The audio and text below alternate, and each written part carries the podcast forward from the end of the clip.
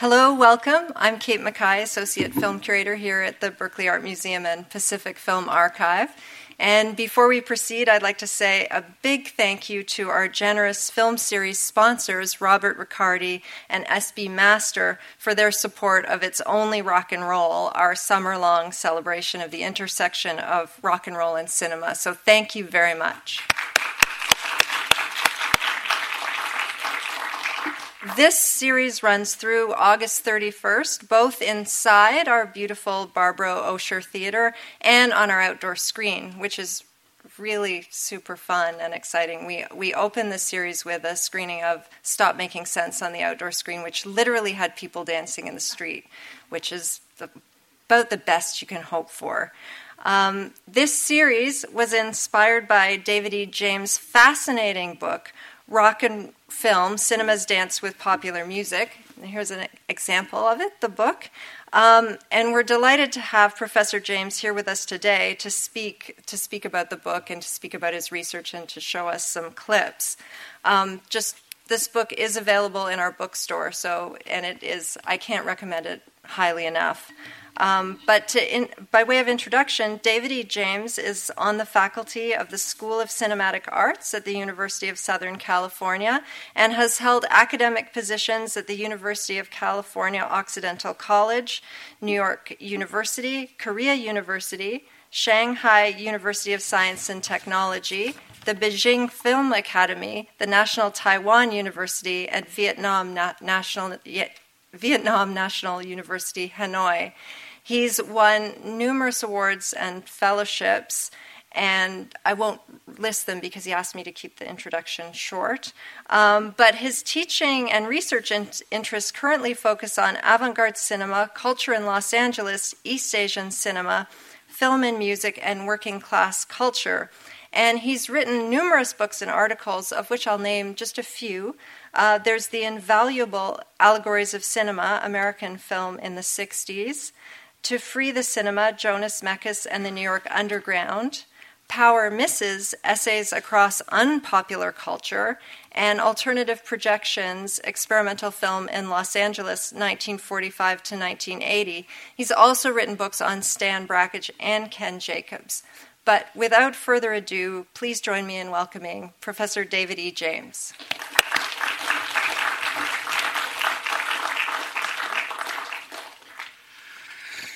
Thank you, Kate, for that marvelously generous introduction. Good afternoon, everyone, and thank you for coming inside on such a beautiful day. Uh, it's really wonderful outside, and so I'm honored that you would uh, come in out of the sun. The book uh, Kate mentioned, Rock and Film, is about the relations between cinema and popular music from the mid 70s, from the mid 50s to the mid 70s.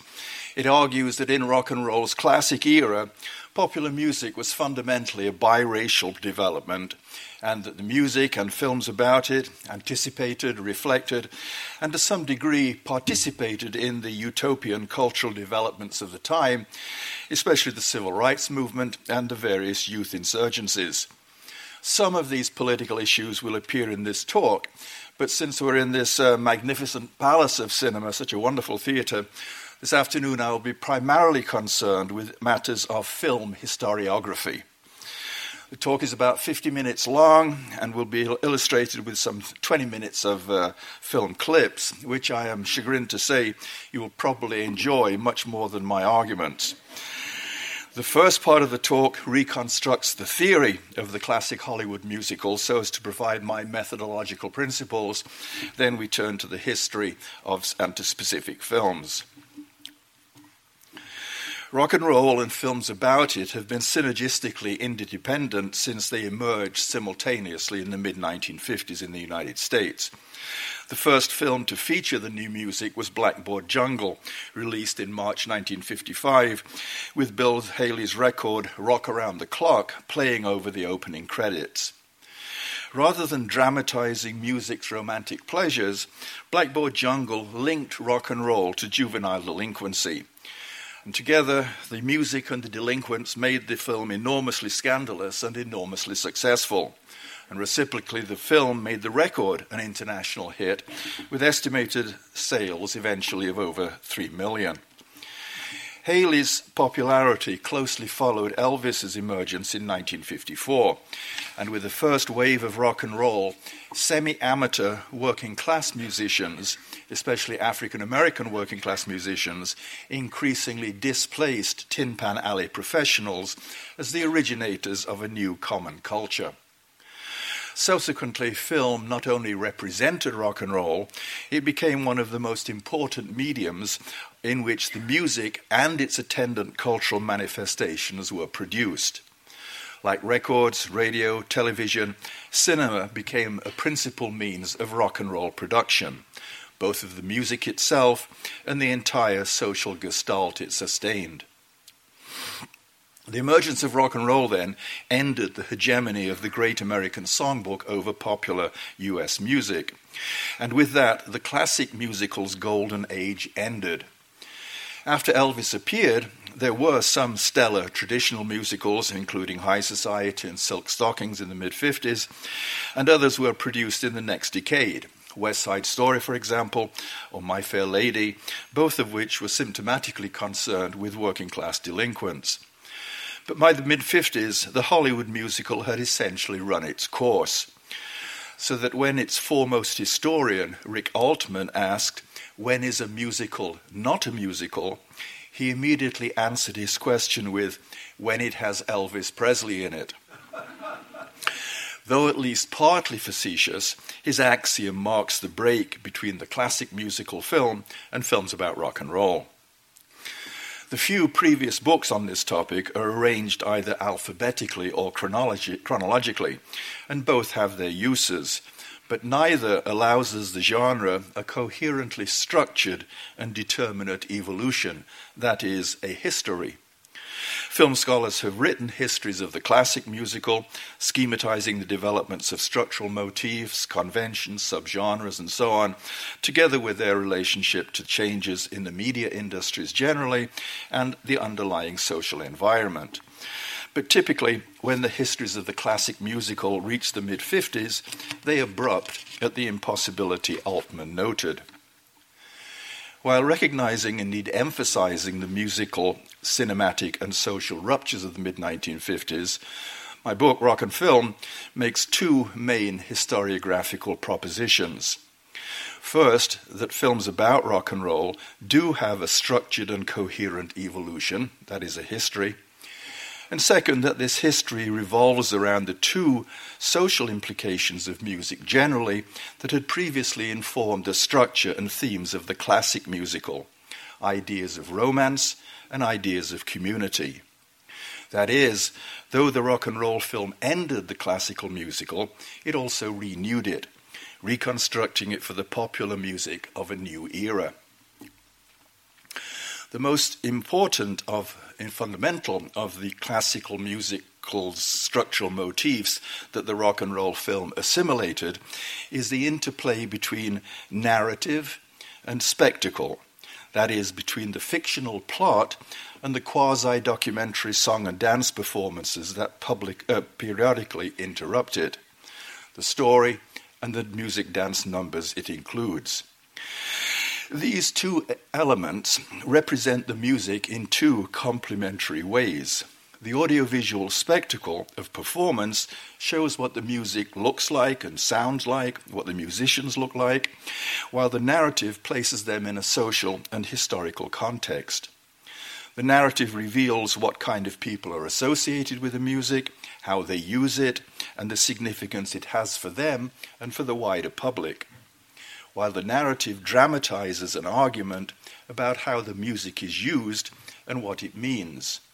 So we can say that rock and roll musicals theorize rock and roll. They present a theory of what rock and roll implies, signifies, means.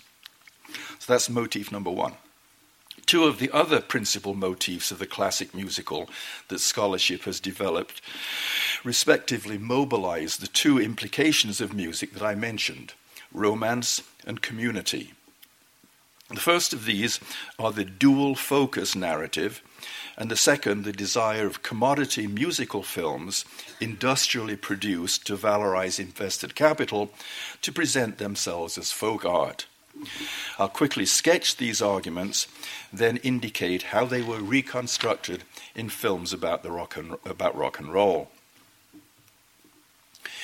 Even though they usually include a heterosexual romance, the narratives of Hollywood films of the classic period typically focus on one male protagonist following his setbacks and successes to a resolution that coincides with the, coincides with the closure of the other narrative elements. In contrast, Rick Altman again argued that the musical typically contains two paired protagonists, a boy and a girl, representing antithetical values. The narrative alternates between these two to create a dual focus. You see a bit of his story, you see a bit of her story, you see a bit of his story, a bit of her story. And then uh, the, uh, the, the relationship is successfully resolved in the marriage of the pair and of the values they each separately represent. Busby Berkeley's mid 1930s backstage musicals, for example, typically contain a leading boy and girl performing in a Broadway show. In the process, they become romantically involved, so that their pledge of love in the show's concluding songs also signifies the same commitment to the characters' offstage lives. Both narrative lines are resolved simultaneously the one within the theatrical musical show and the one in the film about the staging of it. A film of this kind, about a theatrical show, a show musical, inevitably generates patterns of similarity and difference between the film itself and the show depicted in it. Especially after the late 1940s, the shows represented in musical films tended to be based not on Broadway theatre, but on earlier American agricultural communities. They often portrayed the singers and dancers as amateurs rather than professionals, and they emphasized pop, um, spontaneity and popular performance. Oklahoma, uh, for example, is exemplary.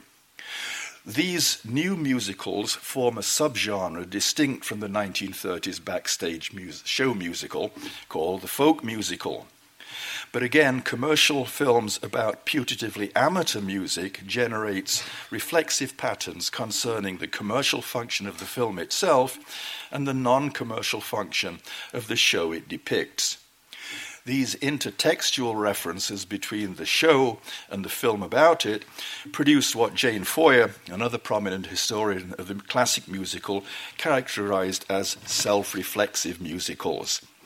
Jane Feuer argued that in the subgenre of folk musicals that involve kids or people getting together and putting on a show, amateurs in high school or in Oklahoma, the represented amateur show functions ideologically to represent to repress the audience's self-consciousness of the commodity nature of the film about its show and of the alienated social relations that a capitalist film sustains using a then contemporary distinction between folk art and mass art, she argued that the depiction of a musical show as folk art conceals its nature as capitalist mass art.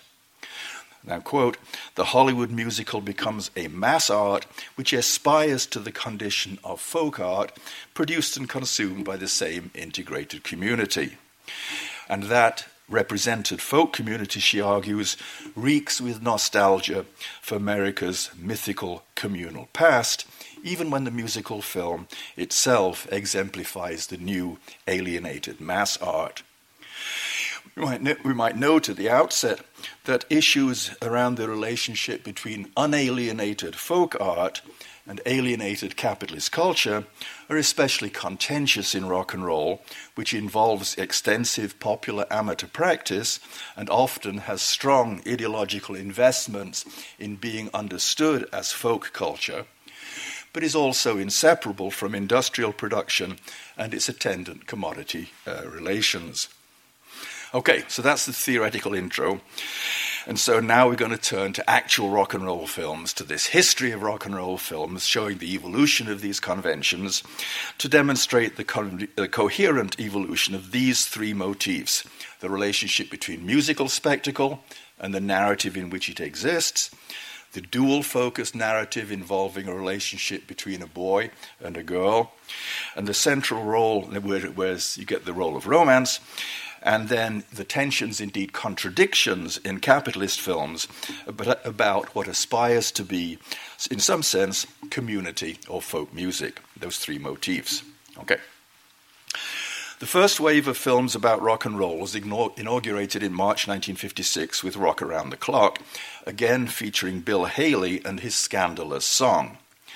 Known as jukebox musicals, these low budget exploitation quickies were often based on Alan Freed's radio and theatre shows, and in them there was no question at all about unalienated folk music the films unapologetically envisaged the essential form of rock and roll to be not live performance, but commodity records. And these records sustained the filmic spectacle of performers, most of them black, syncing, lip syncing to their current hits. These narratives place the performances in a limited dramatic context that nevertheless did sometimes mobilize an attenuated form of the dual focus. For example, one of the jukebox musicals, Joe Gunny, Joe, Go Johnny Go of 1959, concerned a boy singer and a girl singer who becomes she becomes his fans and eventually ab- abandons her own career to marry him. So there are elements of that dual focus. But these jukebox musicals didn't disguise rock and roll's com- uh, commercial production by proposing it as folk music. Rather, these narratives emphasized all the components of, uh, of its industrial production, and they almost all culminated in a televised grand finale in which the singers lip synced to their hit records and where the rock and roll performances were positioned as a subsector of broadcast television. This created a media hierarchy dominated by Hollywood rock and roll was contained in television, and television was contained in cinema. In place of any rock and roll folk community, the jukebox musicals were typically concerned with a skein of interconnected social issues around juvenile delinquency that dominated popular uh, discussions of rock and roll, especially in the, uh, the white public.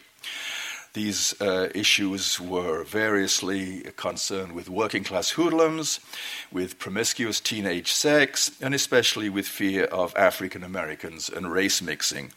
Most crucially, the fear of a black boy with a white girl. No less an expert on popular music than Frank Sinatra made the conjunction between musical delinquency and social delinquency explicit. Rock and roll, Sinatra wrote, is sung, played, and written by, for the most part, by cretinous goons. And by means of its almost imbecilic reiteration of sly, lewd, in fact, dirty lyrics, it manages to be the martial music, the fighting music of every sideburn delinquent on the face of the earth. Blackboard Jungle had exploited precisely these associations between rock and roll and teenage hoods. But the uh, jukebox musicals that followed it typically began with a Sinatra like assertion by a newspaper editor or by some kind of civic leader, but only to take it as a point of departure for narratives that disproved it while the spectacles presented some of the best, even dangerously incendiary performances like Little Richard and Chuck Berry, the narratives eventually exculpated and justified rock and roll by demonstrating that it was only innocuous teenage fun like any other form of media. Okay, now I'm going to show you two clips of the same song, both rock around the clock. The first clip is from Blackboard Jungle, and it exploits the connections between Haley's song and juvenile delinquency. The second is from the conclusion to Rock Around the Clock, which was the first jukebox musical named after Bill Haley's song. And the second clip occurs in the film's televised finale in a Hollywood theater just after the dual focus has been completed by an announcement of a marriage between the producer who discovered rock and roll and a girl dancer. you'll see that the working class juveniles have been transformed into middle class adult nightclubbers. Delinquency has been sanitized and assimilated to the culture, to the culture industry. Okay, the first clip, please, if you could.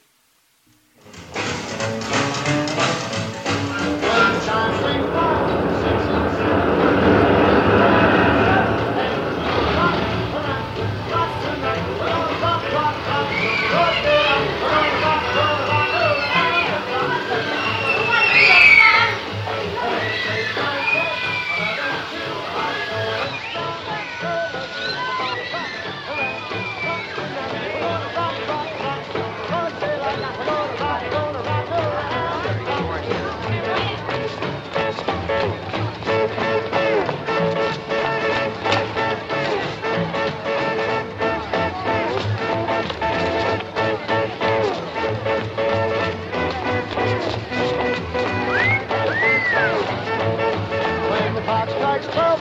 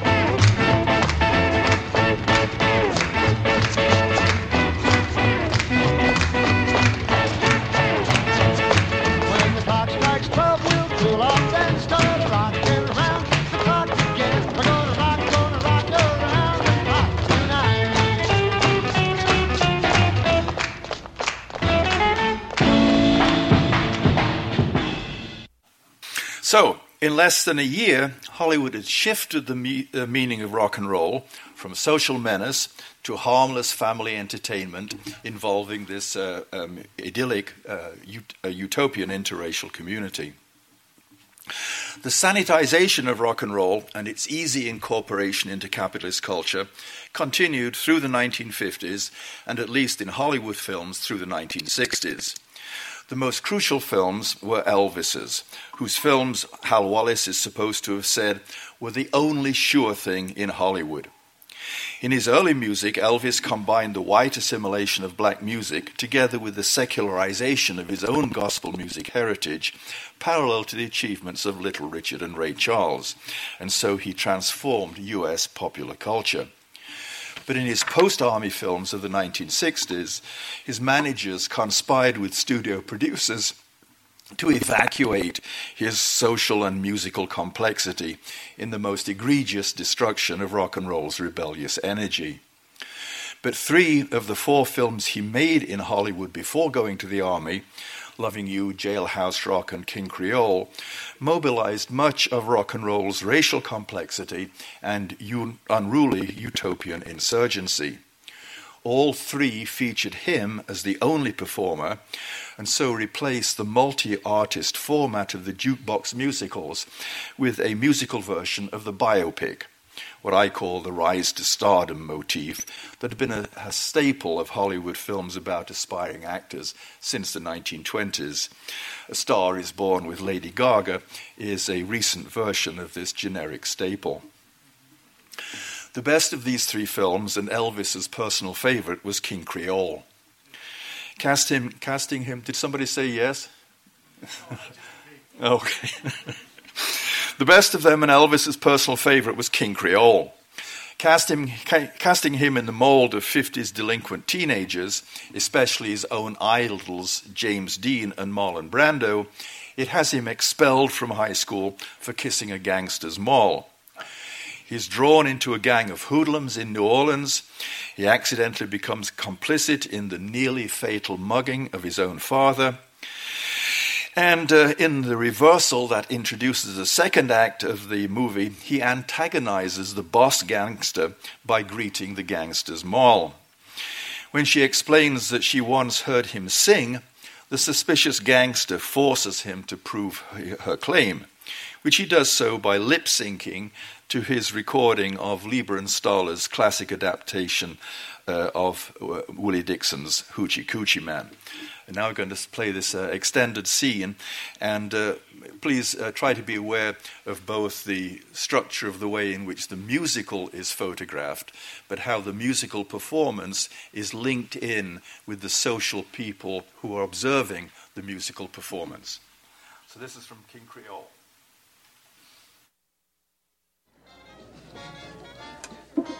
Why does a busboy look at you like that? Busboy. Where did you meet him? Maxie, you're hurting me. I don't know what you're talking about. You know the kid. Don't lie to me. I'll break every finger you got. Maxie, stop it, please. I heard him sing a song, that's all. Oh. You do know him?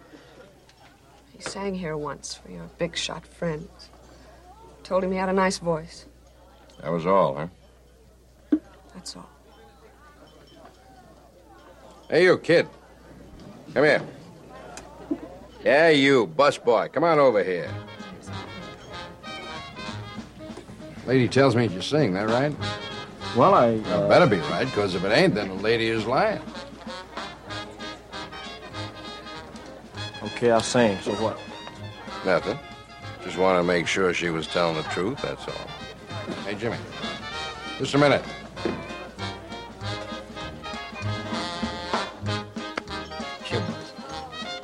Want to make sure you're telling the truth, too. I'd like to hear you. Go on up there and sing a song for me. Now? Yeah, now. Right now. And you better be a singer. Ladies and gentlemen, we, uh, we have a little surprise for you. There's a great new singer here tonight, the busboy. no, no, no, no, no, on the level. A very good friend of Mr. Fields says this guy can really go. So let's all get together and give a real good listen to, what's your name, kid? Caruso. Caruso, the busboy. Come on,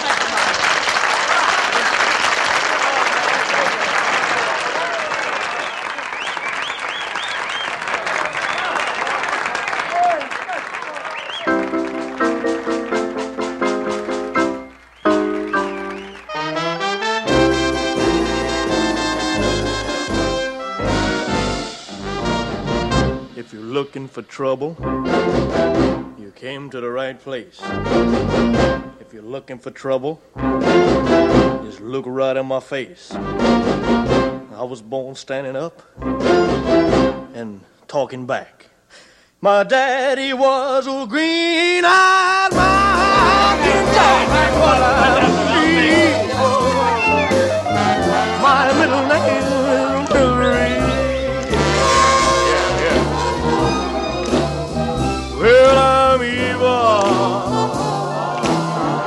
So don't you mess around with me.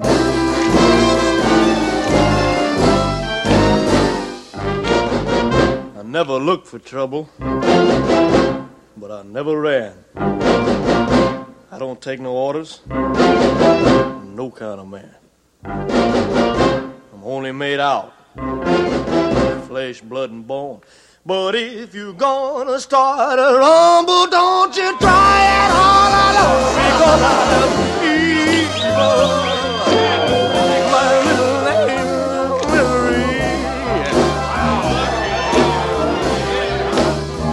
Well, I'm evil. So don't you mess around with me. I'm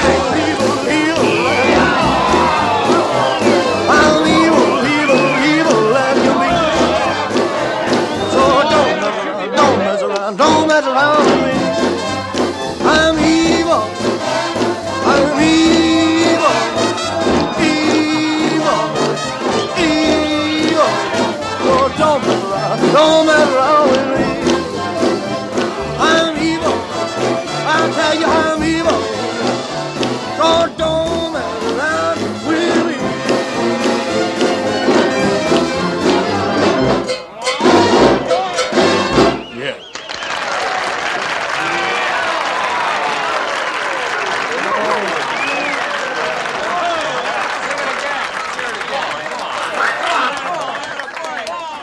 a singer, kid. I just got a dirty mind, that's all. Sorry, kid. Yeah.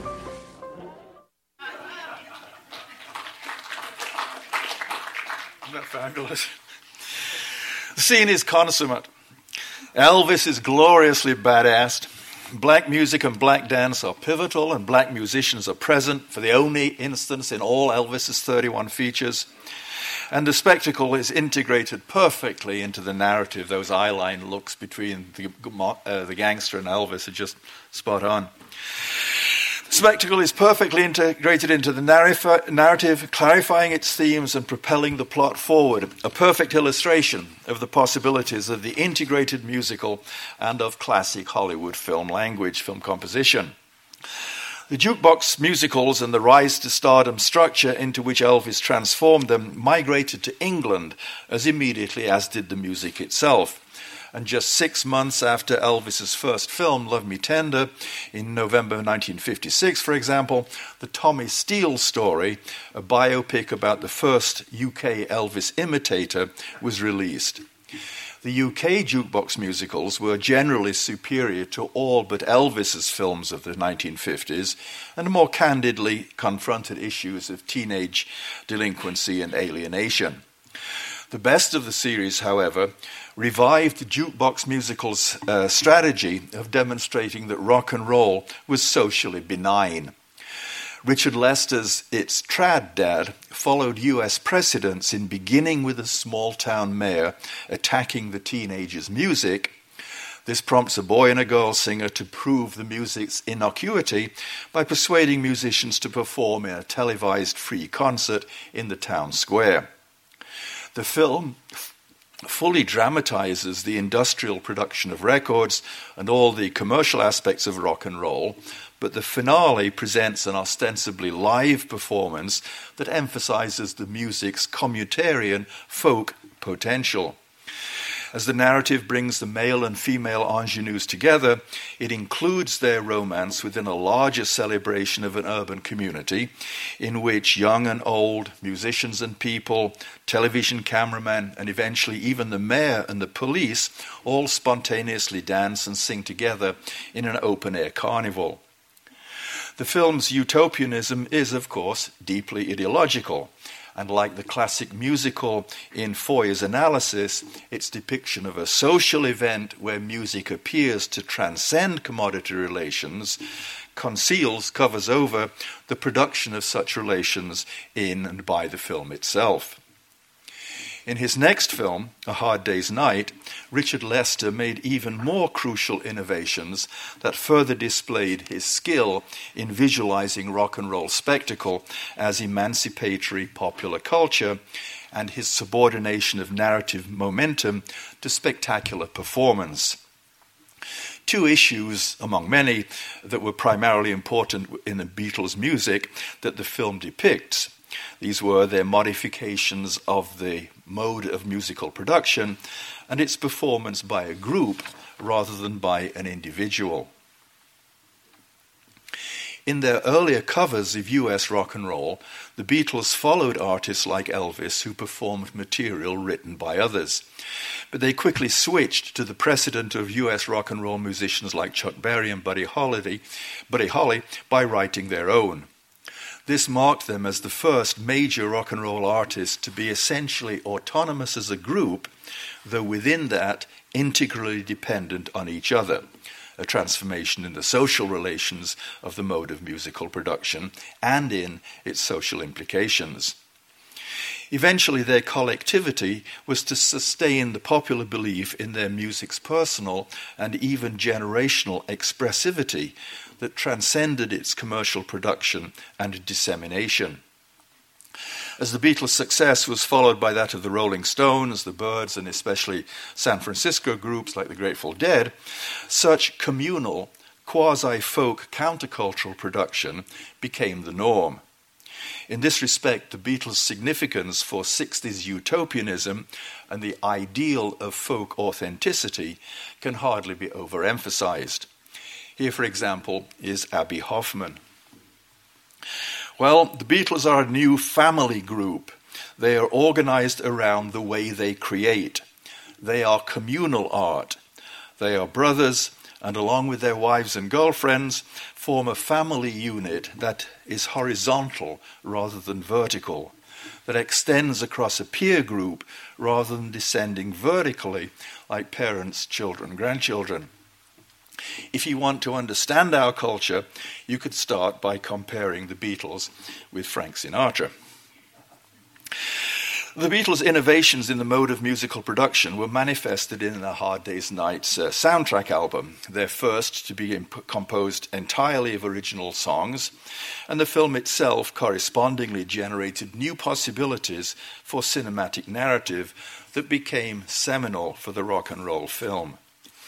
Any Beatles films had to accommodate four leading but ostensibly equal characters all playing themselves as Beatles rather than assuming dramatic persona as had Elvis. The initial conception of A Hard Day's Night had included four separate episodes distinguishing their individual personalities. But though an afternoon erotic affair involving Paul was shot, it was cut. And of them, of these four individual episodes, only Ringo's Lonely Derive, in which he hooks up not with a girl, but with a truant schoolboy, remains. Now, cinema previously had been able to find seven brides for seven brothers, but the Beatles' identity and autonomy as a group preempted the separate romantic episodes that could have generated four individual dual focus narratives. Instead, the narrative largely infantilizes them and de eroticizes them dramatizing them as errant English schoolboys controlled in an exclusively homosocial world by a male mum and dad who try to make them stay in at night and do their homework of answering fan letters. Testosterone driven delinquency is displaced onto grandpa, the only real male teenager in the narrative. The other fundamental plot motif is the horde of maenadic girl fans, a group of girls in mad pursuit of the Beatles as a group of boys. As it extends the narrative, the girls' pursuits and the boys' avoidance of them restages the dual focus as a romance not between individuals but between two collectivities the fans and the musicians.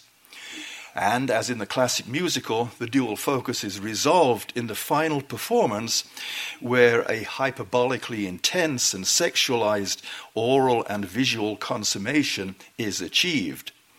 And in doing so, it transforms the narrative fiction into documentary spectacle. Playing themselves, the Beatles and their female fans realize the dual focus as a social event, joining them all in an ecstatic commonality. Now I'm going to screen the uh, last uh, uh, few minutes or so of A Hard Day's Night and try to be aware of the camera movements and especially of the cuts between sh- one shot and another.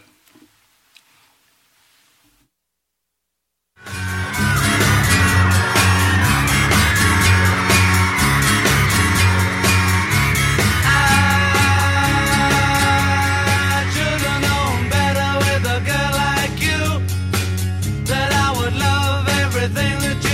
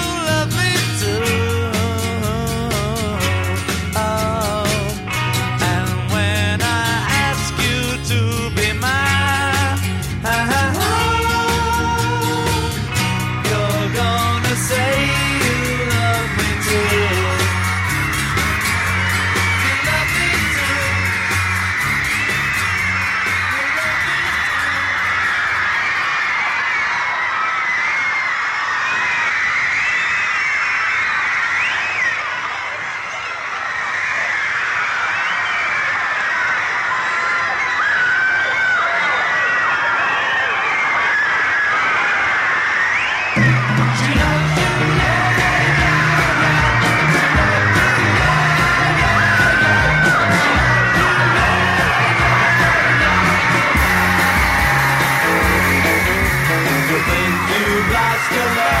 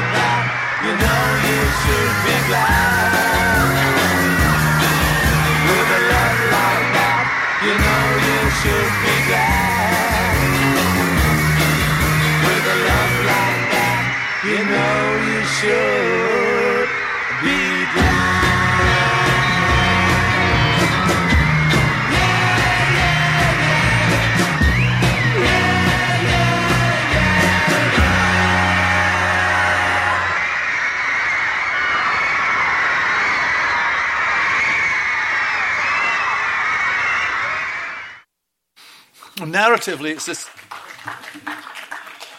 Narratively, it's the same situation as the one where we saw the uh, second version of uh, Rock Around the Clock. It's a televised musical performance, but from a filmic point of view, from the way the audio visual is structured, it's uh, totally, totally different. This brilliant audiovisual composition was created by the editor John Jympson from footage shot by the DP Gilbert Taylor.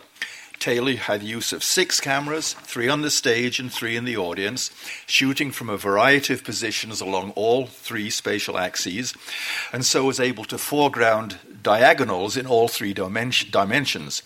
He mixed lenses of many different focal lengths from extreme close up on John Lennon's lips to wide shots of both the stage and the audience, all elaborated with combinations of backlighting and high key lighting and zooms and moving camera shots. Editor Jympson beautifully developed Taylor's footage and filmically positioned the band in a dynamic interaction between with the fans, all within the apparatus of industrial musical production and television uh, um, broadcasting. Both aspects rec- recall Rock Around the Clock, though now they are much, much more sophisticated. The consummation of the film's overall reconstruction of the dual focus narrative as a social development is still inhibited by the proscenium arch that separates uh, the uh, singers from the performers and uh, uh, um, the, the division of labor in that conjunction that is marked.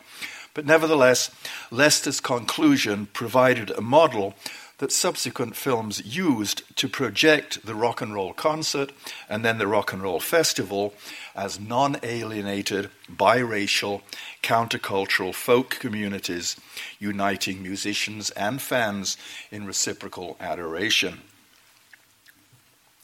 Released in London in July 1964, A Hard Day's Night, to all intents and purposes, ended the jukebox musicals and pivotally reconfigured the rock and roll film.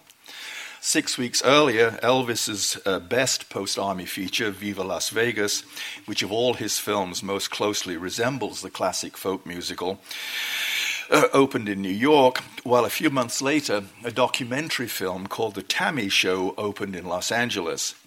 The T.A.M.I. Show uh, sem- resembled the jukebox musicals based on Freed's theatre shows, and it too had vestiges of the new form of the dual focus introduced in Hard Day's Night.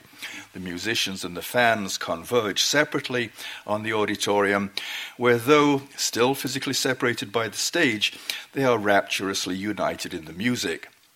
The film also brought together the white British invasion bands with their black US rhythm and blues models.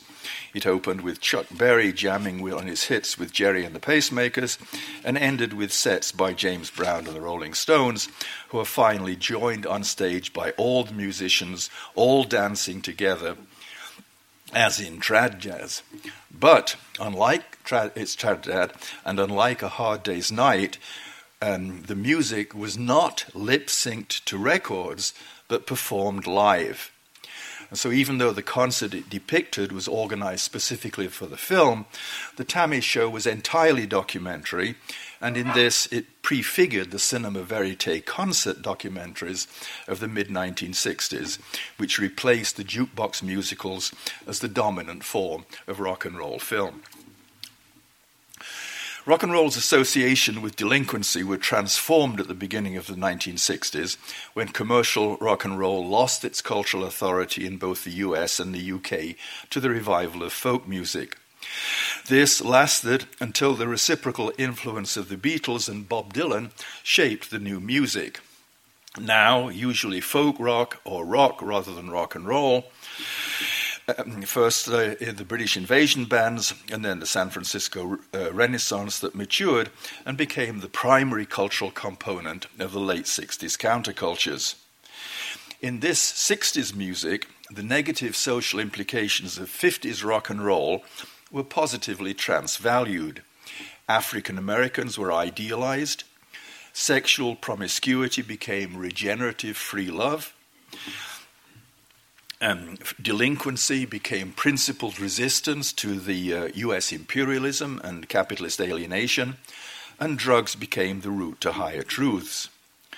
Hollywood was not able to assimilate uh, either the new music or its social implications and their cinematic form became instead direct cinema or cinema verite documentaries, independently produced totally outside the studios. Taking advantage of recent technological developments, direct cinema privileged an observational, uncontrolled objectivity that took the form of minimally edited, continuous long takes. And instead of sanitizing rock and roll as an inoffensive and manageable subordinate component of the culture industry, cinema verite direct cinema documentaries increasingly allied themselves with the counterculture's commitment to emancipatory social reform and hence with the liberatory elements of rock and roll. Three of these direct cinema documentaries were especially important. Don't Look Back, about Bob Dylan's first English tour, Monterey Pop, about the first of the rock festivals, and Woodstock. In these, the conventions of the classic musical that had continued vestigially in 50s rock and roll films were fundamentally reconstructed and reaffirmed. Since the films were documentary throughout, the formal and diegetic divisions between uh, the quasi documentary spectacle of musical performance and the fictional narrative, the distinction between those was eroded, and the narrative did not break for the spectacle of performance but continued through it.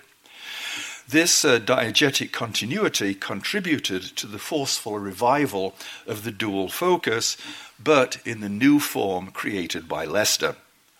The structuring erotic relationships between the ingenues of the classic and jukebox musical was reconstructed as an extensive social relationship between the musicians and the audience in the unalienated uh, community of the counterculture. So, taken as a sequence, dark, direct cinema documentaries progressively developed alternating narrative lines that bring the musicians and the fans to the concert separately and then bond them together in a reciprocal, all pervasive cultural affirmative love that cancels the difference between them. In the first, Don't Look Back, the audience is hardly seen and offstage activity is restricted to Dylan and his entourage. In the second, Monterey Pop, montages gingerly bring the fans and the performers together, and in the performance scenes, shot, countershot figures put them in dynamic interaction, both structures, of course, undermining direct cinema's axiomatic long takes. And in Woodstock, the unfolding and eventually consummated egalitarian union of musicians and fans is thematically central and again cemented in dense, non verite montages. The consummation of the dual focus in the love shared between the performer and audience is first announced in Monterey Pop, where it is symptomatically significant since it is staged as a relationship between a black musician and his white fans. In Monterey Pop, Otis Redding sings two songs the upbeat Shake and a dramatically agonized I've Been Loving You Too Long.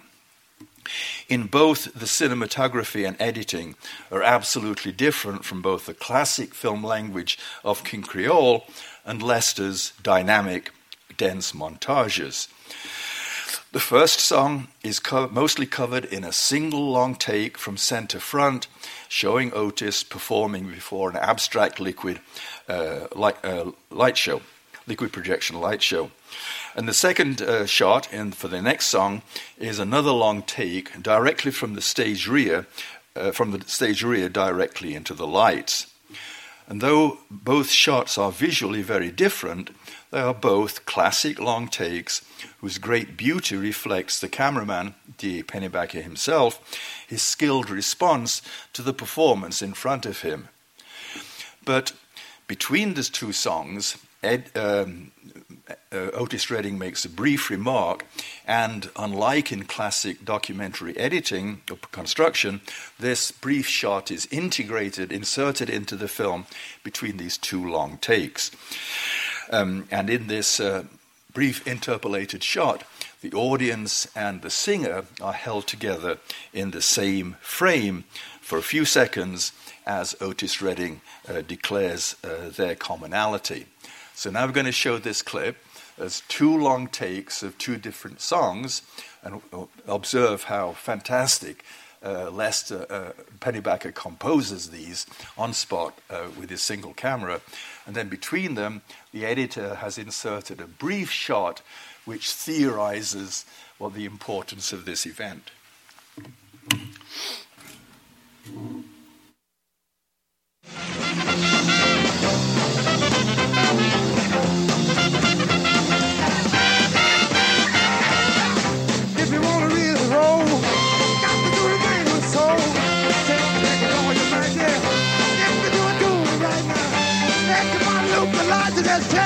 I want y'all to say it one more time.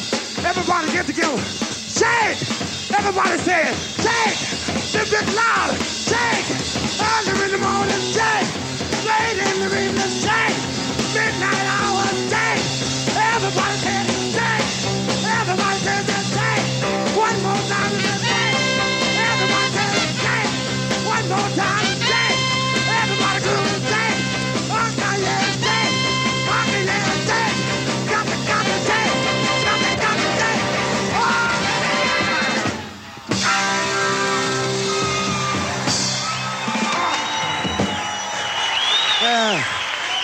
Thank you. This is the love crowd, right? We all love each other, don't we? Am I right? Let me hear you say yeah then.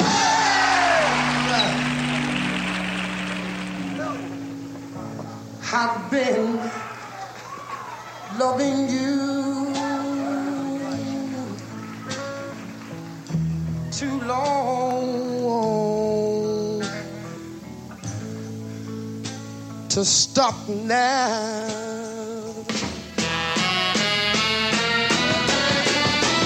You were tired and you want to be free. My love is growing stronger as you become a habit to me. I've been loving you oh too long, and I don't want to stop now. Oh. Oh. Oh. Can you do that one more time, Al? Just like that. Oh. Oh. Do it just one more time. One more. Oh. Oh. Do it just one more time. Oh with you, my life has been so wonderful. I can't stop now.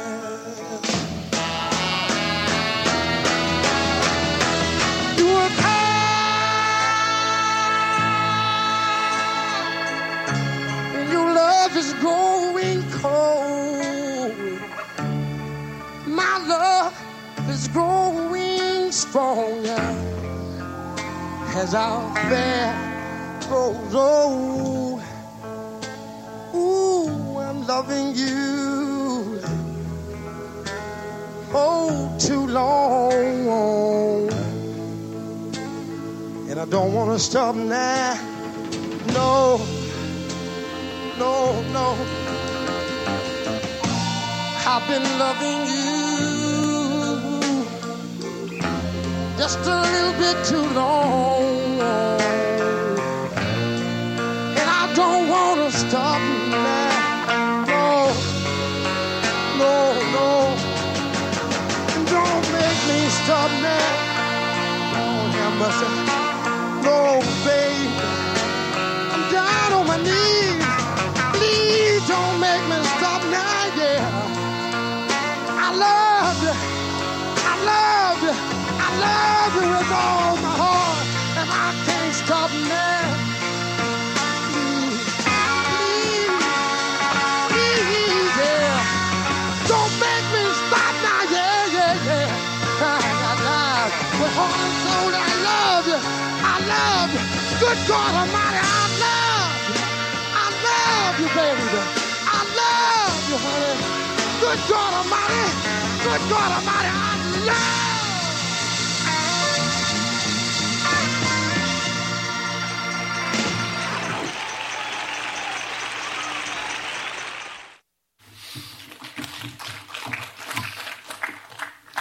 Brilliant, brilliant photography is, is quite extraordinary.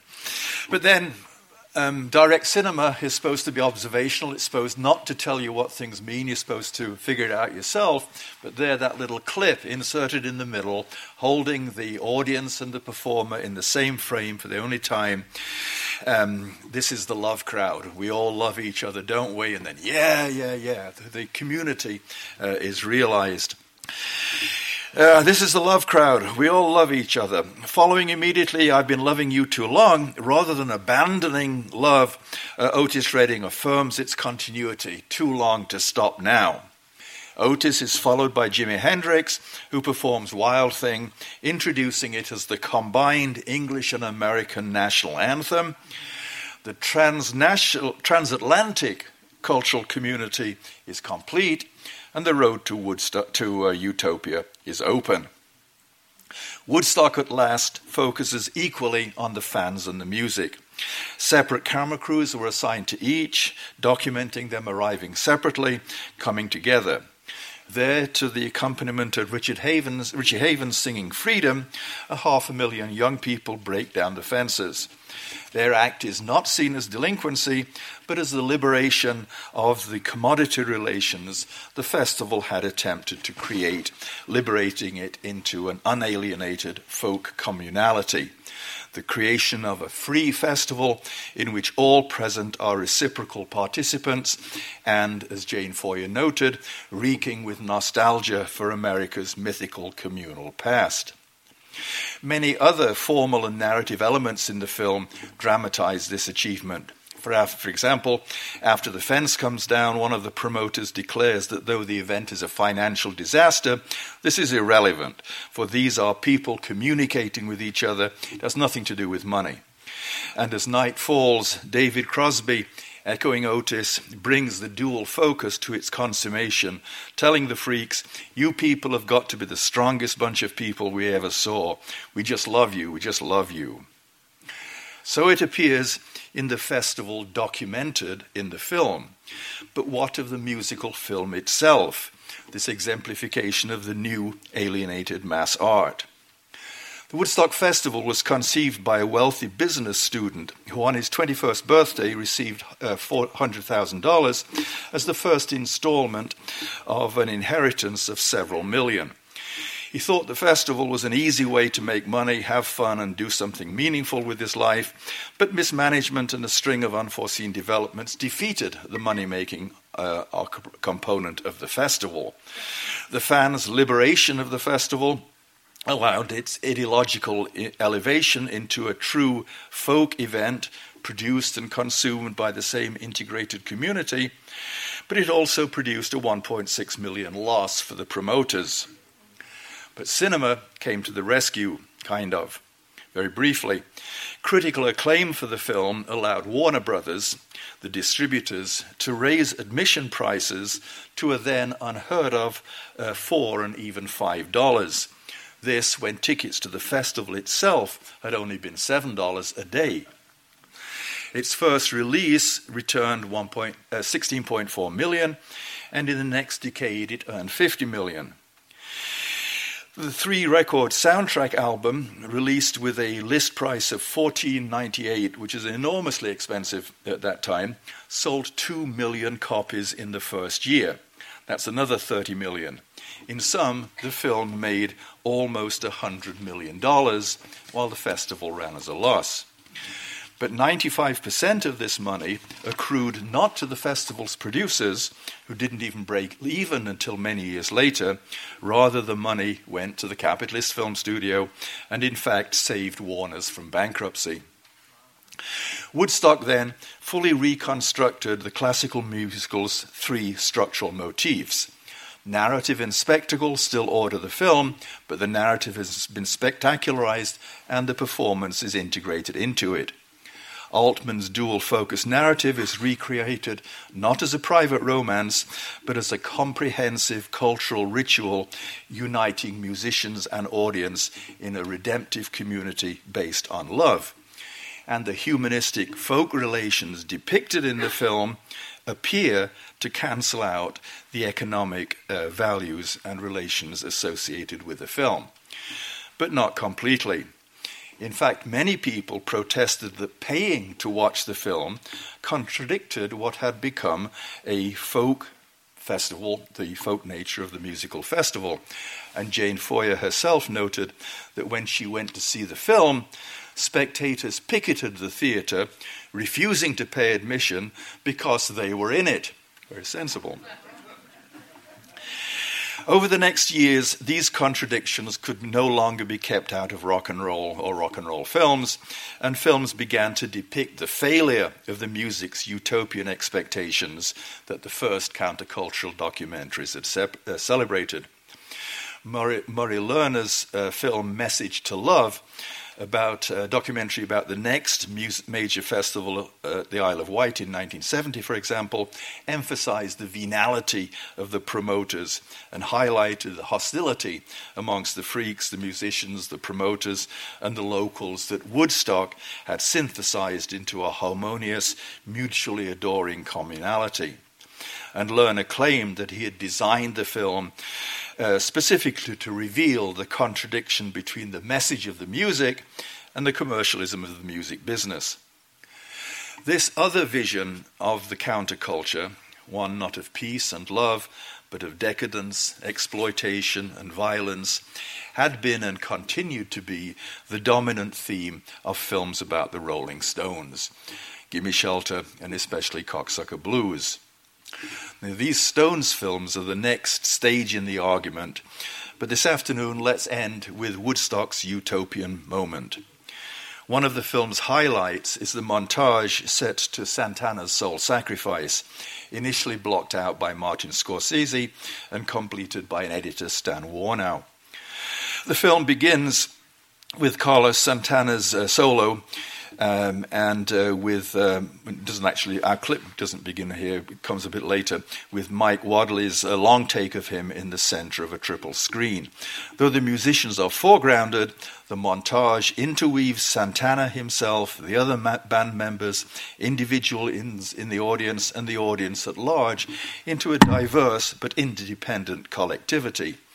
The interlaced shots of audience drumming places them as participants in the music, and their dancing integrates them into the audiovisual spectacle rather than positioning them as merely observers of it. But also in this uh, sequence I'm going to show you, notice how within the montage of the collective dual focus, the editors have inserted a small metonymic recollection of the original form of the dual focus, and they've done so in the terms most crucial for rock and roll a romance between a white woman and, if not a black man, then certainly a brown eyed handsome man.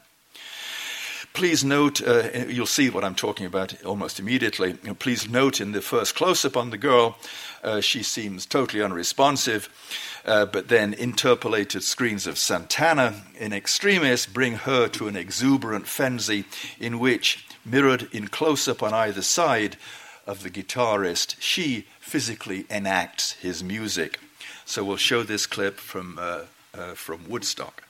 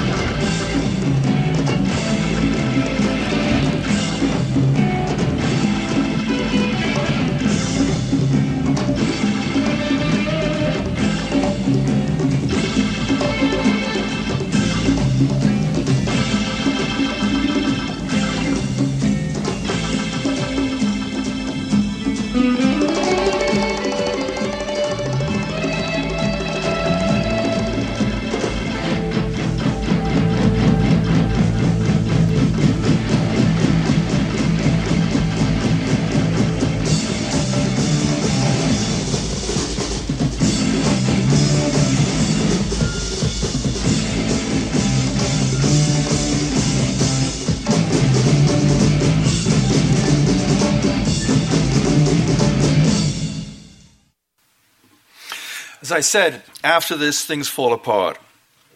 The Stones films emphasize violence, and in Gimme Shelter, the murder of a black man. And the music splits into separate black and white lines, with the films reflecting the split. Black exploitation and Lady Sings the Blues on the one hand, and Nashville uh, on the other. Both of those films I mentioned conclude not with a utopian moment, but with the destruction, the dystopian murder or de- death of the heroine uh, uh, of the uh, principal figure, who is now a woman uh, rather than a man. But Woodstock preserves a moment where social, musical, and filmic utopia all coincide, a monument to cinema's dance with popular music. Thank you.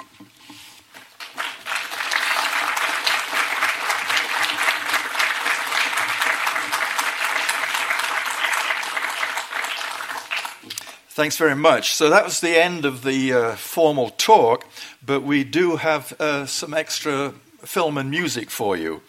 Uh, Kate and I felt that it would be a good idea to end by showing you a clip from a work that we couldn't get for the screening series itself. We couldn't get the rights, so we can't, we, uh, Kate couldn't screen it, but which is one of the greatest of the rock and roll films. I mentioned it very briefly The T.A.M.I Show, made in 1964 by Steve Binder who four years later also saved Elvis's career and reputation with the comeback special. Steve Binder is a remarkable filmmaker who has not received anything like the recognition he deserves, and T.A.M.I is a remarkable film in many ways. As I mentioned, it resembles the jukebox musicals uh, based on Freed's uh, theatre shows, and it too had vestiges of the new form of the dual focus, the social form, introduced in Hard Day's Night but its uh, importance as a film depends upon its real time photography and editing of performances by some of the best of the British invasion bands with their black and white, uh, uh, black US models. Binder, for several years before making this film, had produced daily episodes of The Steve Allen Show. And by this time, he was a uniquely experienced uh, and skilled in filming, filming musical performance. For T.A.M.I, he used the same crew that he used on the TV show with Steve Allen, with four large, cumbersome RCA studio cameras, three of them on mobile pedestals, two of them on the sides, used mostly for close up, and one from the rear of the stage facing into the audience. All, all were controlled by their operators, whom Binder could direct um, over um, microphone to zoom, pan, and move fluidly around the set providing him at every moment with a choice of four shots from extreme close up to the wide uh, angles of the ensemble dancing. And as the performance continued, he was in a makeshift control room and spontaneously and in real time, he edited these video feeds into a single track onto high resolution video that was later transformed to 35mm film for theatrical release. Binder's sophistication in live performance filming was unprecedented. His responsiveness to song structure and the performer's dancing is so dexterously coordinated that while working live, he was able to cut on action and beat as precisely as John Jympson had done with Gilbert Taylor's footage for A Hard Day's Night. His remarkable abilities are perhaps most impressive in the James Brown set. Though Brown had been the sole artist, the only artist who had refused to rehearse, Binder was still able to anticipate uh, Brown's movement across the stage among his backup dancers, and at rhythmically crucial points, he was able to cut between wide shot of uh, James Brown dancing and close ups on his face. As I said, all this spontaneously in real time without a rehearsal. So then Binder played the performers and played the entire televisual apparatus as if it were a musical uh, instrument, so as to represent the excitement of the performance and the audience performer interaction. So, as you watch this final clip, it is kind of long. We're going to show the whole clip. Uh, please try to notice both performances. James Brown's performance, which he claimed was one of his best performances ever and has been used as a model for countless uh, uh, singers from to Michael Jackson, Janelle Monáe, and everyone else. But also notice the other performance, Steve Binder's manipulation of multiple forms of rock and roll uh, visuality. Only when we can see the both performers together can we fully, fully appreciate this uh, superlative instance of cinema's dance with rock and roll. Probably the wildest guy in the business today. Wait a second, wait a second. He's brought down houses from coast to coast. Cool it a second, would you? And border to border. Right, flames. The flames are right here tonight. Yeah, right here. James Brown and his famous flames.